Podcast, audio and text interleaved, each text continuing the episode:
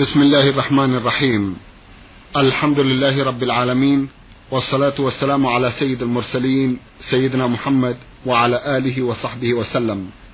مستمعي الكرام سلام الله عليكم ورحمته وبركاته وأسعد الله أوقاتكم بكل خير. هذه حلقة جديدة مع رسائلكم في برنامج نور على الدرب. رسائلكم في هذه الحلقة نعرضها على سماحة الشيخ عبد العزيز بن عبد الله بن باز الرئيس العام لإدارات البحوث العلمية والإفتاء والدعوة والإرشاد. باسمكم وباسمي نرحب بسماحة الشيخ ونبدأ لقاءنا على بركة الله. فأهلا وسهلا بالشيخ عبد العزيز. حياكم الله وبارك حياكم الله. شيخ عبد العزيز سبق وأن عرضنا موضوعا عن عمل المرأة وها هي الرسائل تستجيب لذلكم الموضوع.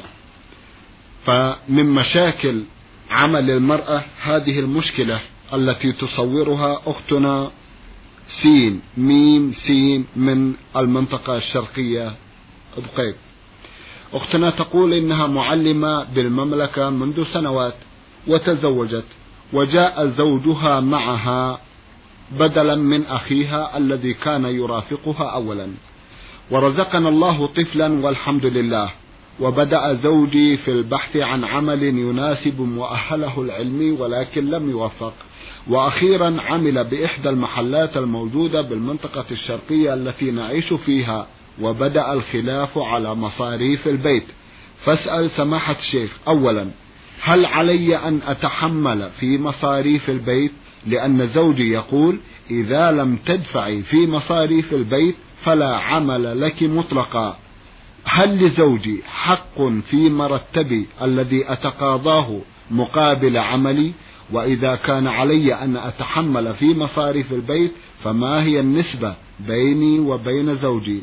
أفيدونا في هذه القضايا؟ لو تكرمتم سماحة الشيخ. بسم الله الرحمن الرحيم. الحمد لله وصلى الله وسلم على رسول الله وعلى آله وأصحابه ومن اهتدى بهداه. أما بعد فهذه المسألة وهي مصاريف البيت بين الزوج والزوجة الذين اللذين تغربا للعمل وطلب الرزق. ينبغي فيها المصالحة بينهما وعدم النزاع. أما من حيث الواجب هذا يختلف فيه تفصيل نعم. إن كان الزوج قد شرط عليك أن المصاريف بينك وبينه وإلا لم يسمح لك بالعمل فالمسلمون على شروطهم. يقول النبي صلى الله عليه وسلم المسلمون على شروطهم. إلا شرطا حرم حلالا أو أحل حراما. ويقول صلى الله عليه وسلم إن حق الشروط. أن يوفى به ما استحلتم به الفروض. فأنتم على أنتما على شرط على شروطكما. إن كان بينكما شروط. أما إذا كان أما إذا لم يكن بينكما شروط فالمصاريف كلها على الزوج. وليس على الزوجة مصاريف البيت. فهو الذي ينفق. قال الله جل وعلا ينفق ذو سعة من سعته وقال النبي صلى الله عليه وسلم وعليكم رزقهن وكسوتهن بالمعروف. فالنفقة على الزوج هو الذي يقوم بحاجات البيت وشؤون البيت له ولزوجته وأولاده. ومعاشها لها وراتبها لها لأنه في مقابل عملها وتعبها. وقد دخل على هذا ولم يشرط عليها أن المصاريف عليها أو نصفها أو نحو ذلك. أما إن كان دخل على شيء فمثل ما تقدم المسلمون على شروطهم وإذا كان قد دخل على أنك مدرسة وعلى أنك تعملين ورضي بذلك فإنه يلزمه الخضوع لهذا الأمر وأن لا ينازع في شيء من ذلك وأن يكون راتبك لك إلا إذا سمحت بشيء من الراتب. عن طيب نفس فالله جل وعلا يقول فإن طبن لكم عن شيء من نفس فكلوه هنيئا مريئا. وينبغي لك أن تسمحي ببعض الشيء. وأنا أنصح لك أن تسمحي ببعض الراتب لزوجك. تطيب لنفسه وحلا للنزاع وإزالة للإشكال حتى تعيشا في هدوء وراحة وطمأنينة. فاتفقا على شيء بينكما كنصف الراتب أو ثلثه أو ربعه ونحو ذلك حتى تزول المشاكل وحتى يحل الوئام والراحة والطمأنينة محل النزاع. أما إن لم يتيسر ذلك فلا مانع من التحاكم إلى المحكمة ورفع قضية إلى المحكمة في البلد في البلد, في البلد التي أنتم بها وفيما تراه المحكمة الشرعية الكفاية إن شاء الله. ولكن نصيحتي لكما جميعا هو الصلح وعدم النزاع وعدم الترافع إلى المحكمة. وأن ترضي أيها الزوجة بشيء من المال لزوجك حتى يزول الإشكال أو يسمع هو ويرضى بما قسم الله له ويقوم بالنفقة حسب طاقته ويسمح عن راتبك كله ويترفع عن ذلك. هذا هو الذي ينبغي بينكما ولكني أنصح وأكرر أن تسمحي أنت ببعض الراتب حتى يستطيب نفسه وحتى تتعاون على الخير بينكما البيت بيتكما والأولاد أولادكما والشيء لكما. فالذي ينبغي التسامح منك ببعض الشيء حتى يزول الإشكال. وفق الله الجميع. اللهم آمين. وقت المرأة سماحة الشيخ أهو لها أم لزوجها؟ الوقت. وقته الوقت لزوجها. نعم. إلا إذا سمح أو دخل على ذلك. مم. دخل على أنها مدرسة أو طالبة فعليه يمكنها من شرطها. أما إذا كان لم يدخل على هذا الشرط ولكنه سمح بأن تدرس فله أن يرجع عن هذا السماح طيب. له أن يرجع ويمنع من التدريس إلا أن يصطلحا على شيء بينهما كان يصطلحا على نصف الراتب للبيت أو ثلث الراتب فلا بأس. بارك الله فيكم. إذا ليس للمرأة أن تؤجر نفسها بدون إذن زوجها. نعم نعم. ليس لها ذلك إلا بإذنه. إلا إذا شرط ذلك عليها وقت العقد. أيوة. أنها تدرس نعم. أو أنها تعمل كذا وتعمل كذا والتزم بذلك. فالمسلمون على شروطه بارك الله فيكم. رسالة وصلت إلينا من تهامة عسير باعثها أحد الإخوة من هناك يقول ناصر يحيى طحطوح النجعي أخونا يسأل سؤال ويقول ماء زمزم هل له تأثير على الرجل عندما يغتسل به أو لا؟ ماء زمزم ماء مبارك.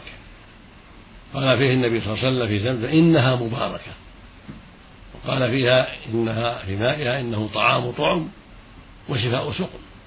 فهو ماء مبارك ومن أسباب الشفاء من كثير من الأمراض ولا مانع من أن يغتسل به المؤمن أو يتوضأ منه لا حرج قد توضأ منه النبي صلى الله عليه وسلم فإذا توضأ منه الإنسان أو اغتسل منه للتفرد أو للجنابة أو لما جعل الله فيه من البركة فلا حرج في ذلك.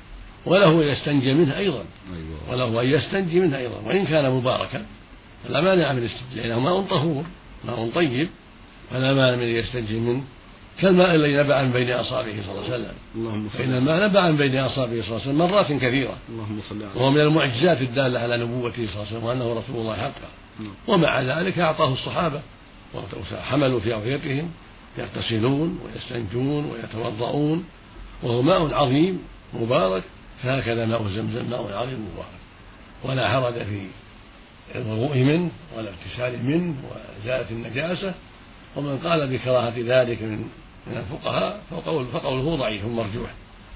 نعم. تحرير الرقبة سماحة الشيخ أصبح مكان إشكال لبعض السادة المستمعين فهم لا يعلمون معناه ربما لأنهم لم يروا ذلك على الطبيعة. أخونا مثلا يسأل ويقول أسأل عن تحرير الرقبة حيث أننا نسمع كثيرا من الكفارات تقول تحرير رقبة ولا ندري ما هي الرقبة هل هو إنسان محكوم عليه بالقتل ثم يعفى عنه أو أنه من الحيوانات؟ أفيدونا أفادكم الله. تحرير الرقبة يراد به عتق المملوك من الذكور والإناث. وقد شرع الله سبحانه وتعالى لعباده إذا جاهدوا أعداء الإسلام وغلبوهم أن تكون ذرياتهم ونساؤهم أرقى مماليك للمسلمين يستخدمونهم وينتفعون بهم ويبيعونهم ويتصرفون فيهم. وكذلك الأسرى إذا أسروا منهم أسرى فولي الأمر بالخيار إن شاء قتل الأسرى. وإن شاء اعتق الأسرى إذا رأى مصلحة في ذلك وأطلقهم وإن شاء استرقهم وجعلهم غنيمة وإن شاء قتلهم إذا رأى مصلحة في القتل وإن شاء فادا بهم. إذا كان عند كفار أسرى للمسلمين يفادي بذلك فيأخذ من المشركين أسرى من المسلمين ويعطيهم أسرى أو يأخذ منهم أموالا ليفك أسراهم كما فعل النبي صلى الله عليه وسلم يوم بدر. فقد كان عند النبي صلى الله عليه وسلم أسرى قتل بعضهم وفاد ببعضهم وكان من جملتهم النضر بن الحارث وعقبة بن أبي معيط فقتلهما بعد انتهاء الوقعة. و والبقية فادى بهم وأمر المسلمين أن يفادوا بهم ويأخذوا الفداء من المشركين في مقابل أسراهم. ومنهم من عفى عنه عليه الصلاة والسلام فالعفو جائز لولي الأمر إذا رأى المصلحة. وجائز له القتل إذا رأى المصلحة وجائز له الاسترقاق إذا رأى المصلحة وجائز له أخذ الفداء كما قال عز وجل فإما من بعده وإما فداء حتى تضع الحرب أوزارها فهذه هي الرقاب المملوك الذي يملكه المسلمون عند غلبتهم لعدوهم وقهرهم لعدوهم الكافر.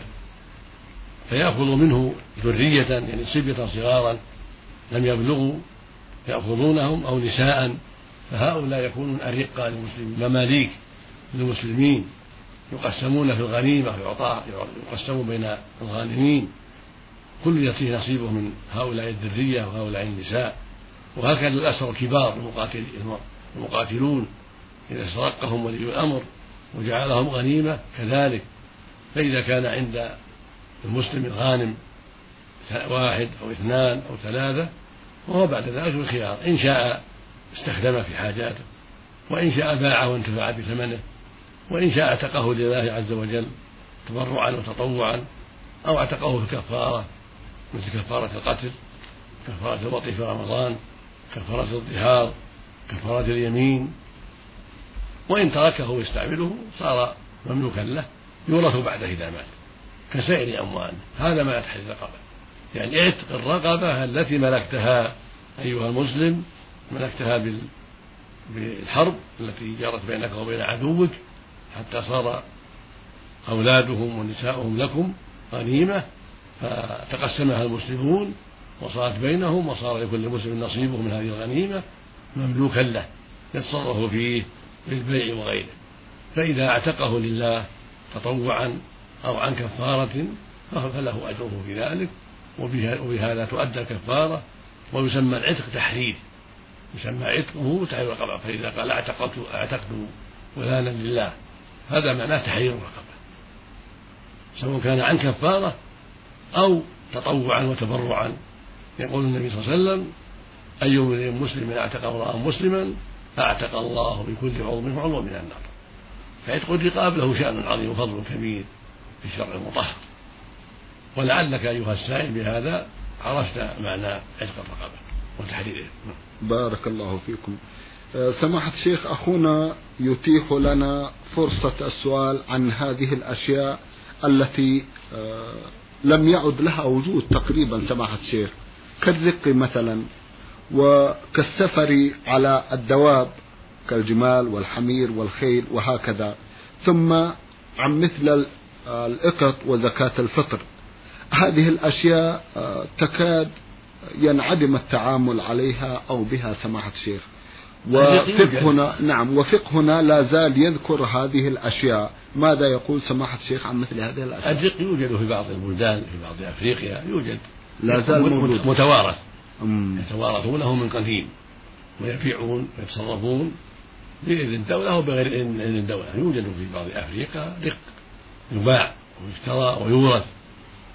فإذا وجد بين المسلمين جهاد كان يجاهد المسلمون اليهود فيسترقون منهم أو من يغنم من إخواننا المجاهدين في أفغان إذا غنموا من الشيوعيين غنيمة من الجنود واسترقوهم جاز لهم بيعهم والتصرف فيهم. وصاروا رقاء شرعيين فإذا ملك مثلا مجاهد الأفغان نساء من السوفيت أو من أتباعهم من الأفغانيين الذين يساعدونهم في حكومة أفغانستان حكومة الشيوعية نعم. العميلة نعم.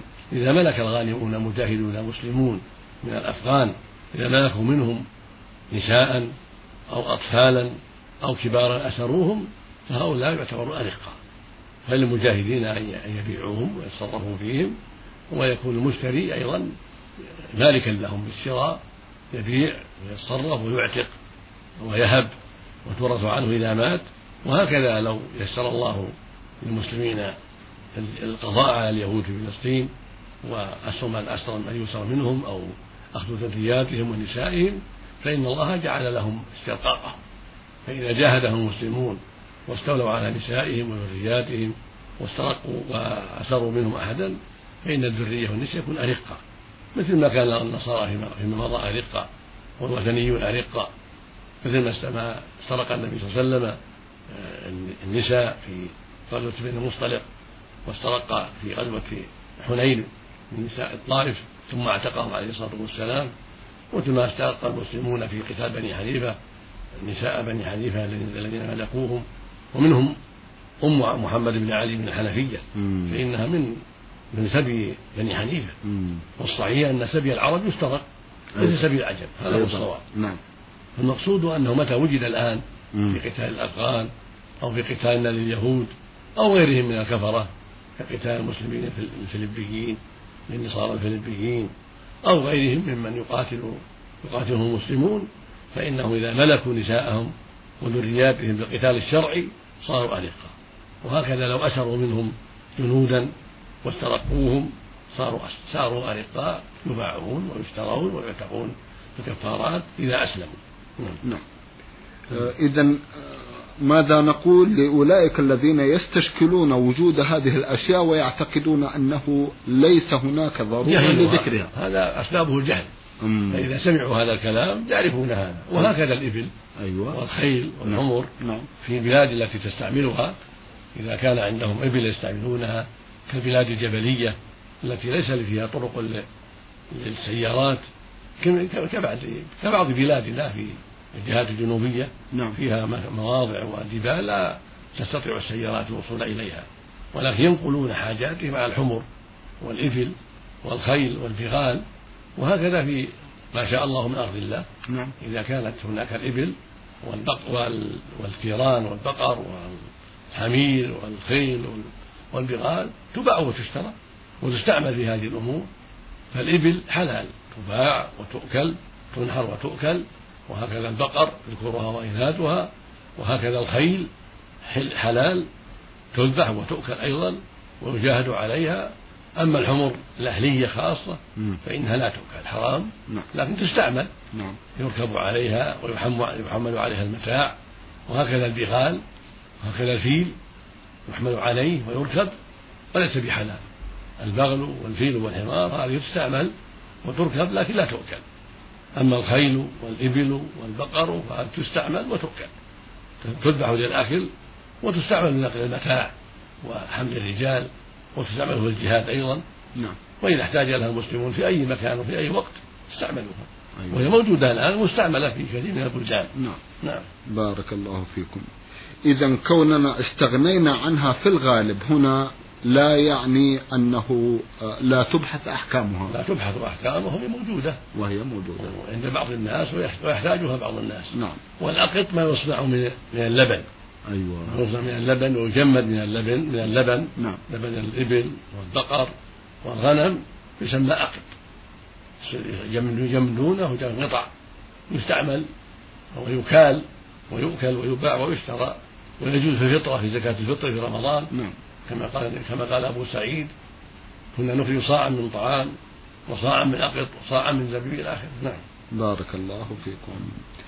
ننتقل إلى موضوع آخر على ضوء رسالة باعثها أخونا علي سالم علي من مسقط في عمان.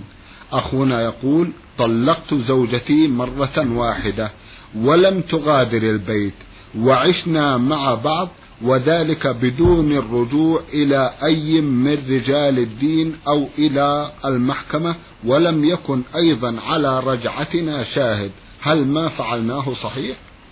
نعم إذا راجع الرجل زوجته في الجماع أو بقوله لها راجعتك أو أمسكتك صحت الرجعة. ولكن الأفضل أن يشهد شاهدين. هذا هو الأفضل. وإن لم يشهد أجزأ ذلك على الصحيح. فإذا جامعها بنية الرجعة أو قال لها راجعتك حصل المقصود بذلك. إذا كان الطلاق طلقة واحدة أو طلقتين فقط. أما إذا طلقها الأخيرة الثالثة حرمت عليه حتى تنكح زوجها غيره. لقوله سبحانه وتعالى الطلاق مرتان فإمساك من معروف أو تسريح بإحسان. إلى قوله سبحانه فإن طلقها يعني ثالثة فلا تحل له من بعد حتى تنكح زوجا غيره. وقال سبحانه وبعولتهن أحق بردهن في ذلك إن أرادوا إصلاحا يعني أحق بردهن في ذلك في العدة. فما دامت في العدة فبعولتهن وهم, وهم الأزواج أحق بردهن. يعني بالمراجعة في قوله راجعتك أو أمسكتك أو رددتك أو ما أشبه من الألفاظ أو بجماعها بنية الرجعة كل هذا كافي ولكن الأفضل أنه يشهد على ذلك شاهدين. نعم. لقوله سبحانه وأشهدوا لو عدل منكم وأقيموا الشهادة لله. طيب. فإن هذا هنا الآية فسرت بالطلاق نعم. وفسرت بالرجعة وفسرت بهما فإذا أشهد فهو أولى وأفضل. نعم. بارك الله فيكم. رسالة وصلت إلينا من المستمعة حنان غالب من العراق بغداد. أختنا تقول أسأل عن حادث مررت به قبل سنة ونصف وأكاد أموت من الخوف وعقاب الله سبحانه. أرجو إفتائي هل أنا مذنبة حقا؟ أفيدوني أفادكم الله وبارك بسعيكم. الحادث هو تقول تسأل عن حادث مرت به قبل سنة ونصف وتكاد تموت من الخوف من الله سبحانه وتعالى. وتسأل هل هي مذنبة حقا؟ وترجو الإفادة. ثم تذكر الحادث على النحو التالي. تقول كنت أحب, أحب والدي ولكن أصبح بيني وبينه ظروف عائلية ورغم الظروف فأنا أحبه ويحبني ولكن الظروف جعلتني ووالدي دائما على خلاف مستمر يوميا وذات يوم مرض والدي ودخل المستشفى وبعد خروجه منه أخبر الطبيب أمي بأنه لا يطلع على أي مشكلة لأنها تؤثر على شعوره ويموت. لأنه لا يتحمل أي صدمة. ومرت ثلاثة أشهر على خروجه وأمي لم تخبرنا بذلك. فصادفت مشكلة بيني وبينه جعلته ينزعج مني. وحدث له صدمة في نفس اليوم من بعض المشاكل الأخرى ثم أدخل المستشفى وكانت وفاته. والآن أسأل هل أنا المتسبب في ذلك أفيدوني وماذا يلزمني شرعا؟ جزاكم الله خيرا. لا يلزمك شيء لأنك لم تعلمي إيذاءه ولم تعلمي المشاكل التي نصح نصح نصح بأن لا يعرض لها فأنت إن شاء الله لا حرج عليك. والمشاكل تقع بين الناس دائما ولا يمكن التحرز منها فأنت في هذا مثل غيرك من الناس لا لا شيء عليك إن شاء الله. ولا يكون عليك في هذا لا دية ولا كفارة لأن هذه أمور عادية بين الناس تقع بين الولد ووالده وبين الأخ وأخيه وبين الرجل وزوجته فلا يكون في هذا شيء إن شاء الله. نعم. بارك الله فيكم. رسالة وصلت إلينا من الأخ ميم حاميم سوداني مقيم في الرياض. يقول إنني متزوج بامرأة موظفة حيث تعمل معلمة في السودان ولديها مجوهرات. وذات مرة أرادت أن تغير شكل هذه المجوهرات وذهبت بها إلى الصائغ فأخبرتني بذلك فوافقت لها ثم طلبت مني إيجار الصائغ وفي تلك اللحظة لم يكن معي المبلغ الذي أرادت وفي حالة انفعال عندما أصرت على أن أعطيها المبلغ حلفت عليها بالطلاق وقلت لها علي بالطلاق ثاني ما تلبسي ذهب. وبعد مدة أخبرتني بأن هذا الذهب لها وليس لأبيها حيث أنها عملت من مالها الخاص. وأسأل الآن عن حكم يمين تلك لأنها لم تلبس الذهب حتى نسمع الفتوى. جزاكم الله خيرا. إن كان المقصود من هذه اليمين ألا تلبس ذهب أبيها خاصة ولم تلبسه فلا شيء عليه. وإن كان المقصود ألا تلبس الذهب بكلية من أجل غضبك عليها فإنها متى لبسته؟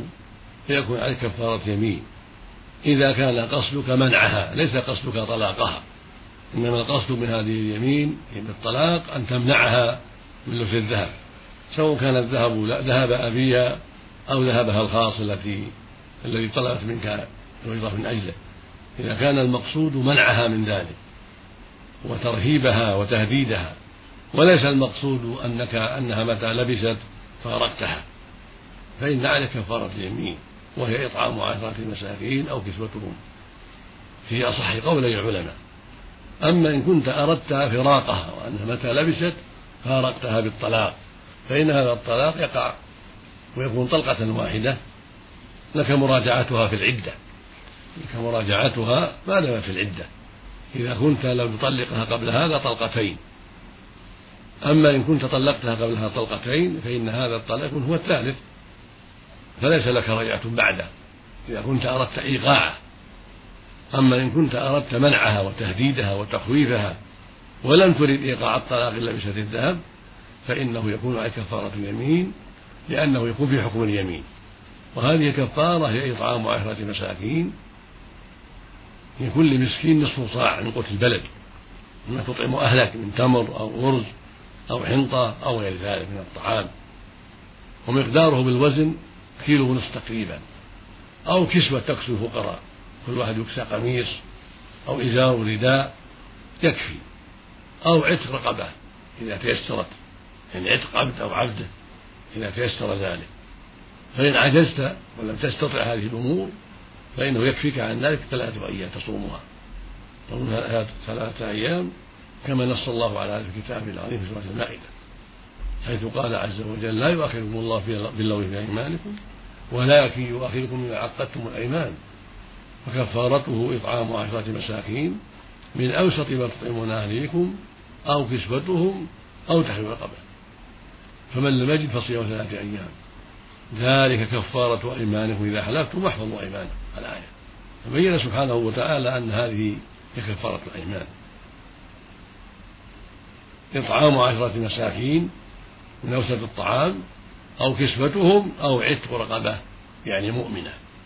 يعني عتق عبد مملوك أو أمة مملوكة عند وجود العبيد وتيسر ذلك.